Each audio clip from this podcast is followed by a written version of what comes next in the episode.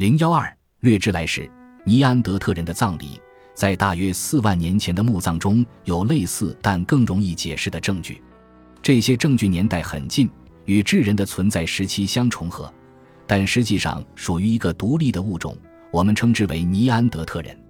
理论上讲，我们没有充分的理由认为尼安德特人比我们这个人类物种缺乏想象力或缺乏产生观念的能力。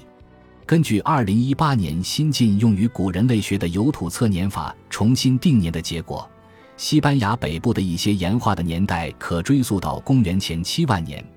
这些岩画包括动物草图、手印以及之前认为出自三四万年前的智人之手的几何图形。相同的测年法测出。一些由贝壳和天然色素制成的手工品是十一点五万年前的产物。如果这些更新的年代认定有效，创造这些岩画的艺术家所处的年代应该远远早于该地区有证据可依的智人最早存在的年代。他们活跃于尼安德特人已经在该地安家的时期。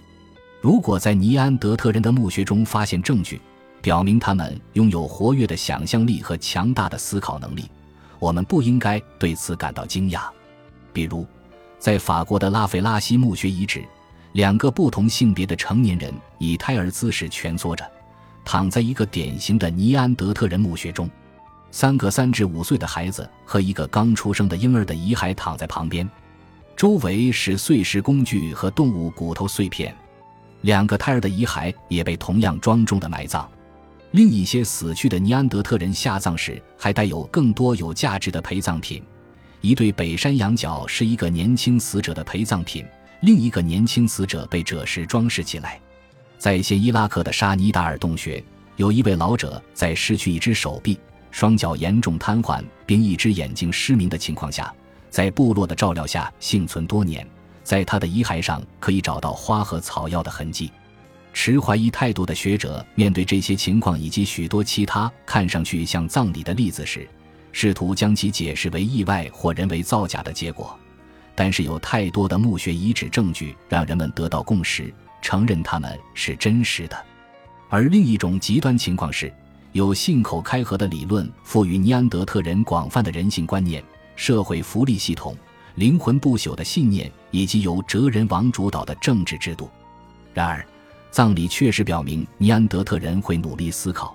他们这样做不仅是为了保护死者不被食腐动物分食，或是为了掩盖腐尸，还是为了区分生和死。这种区分比人们通常认为的更微妙。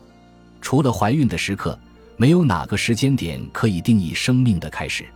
难以理解的昏迷则让我们至今都很难定义生命的终结。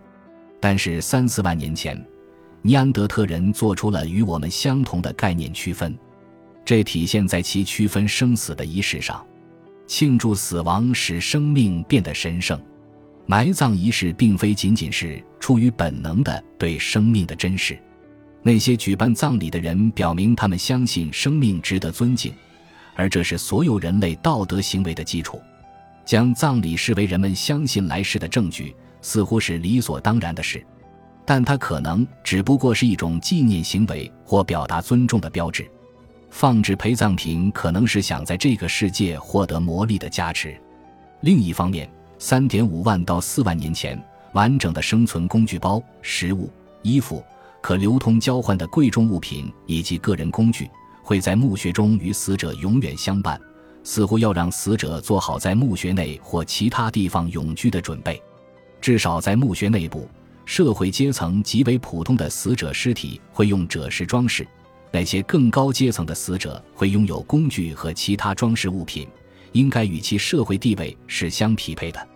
死者可以继续存在，这种观念对于最初想到他的人来说，可能是自然而然的产生的。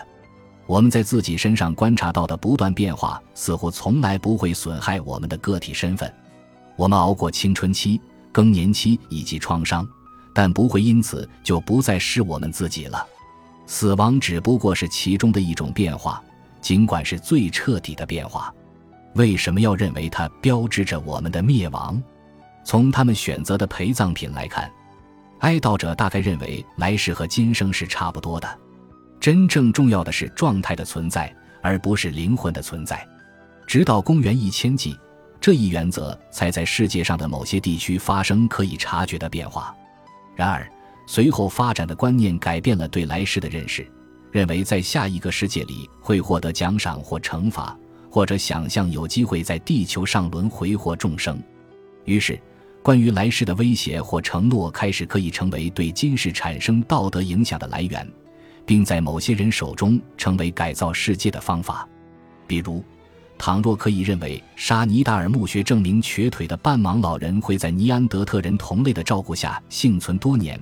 证明他生活在一个会扶持老弱的社会，那么，这要么意味着今日社会民主党所倡导的代价高昂的道德准则早已存在，要么意味着当时老人的照料者试图获取其智慧或深奥的知识。本集播放完毕，感谢您的收听，喜欢请订阅加关注，主页有更多精彩内容。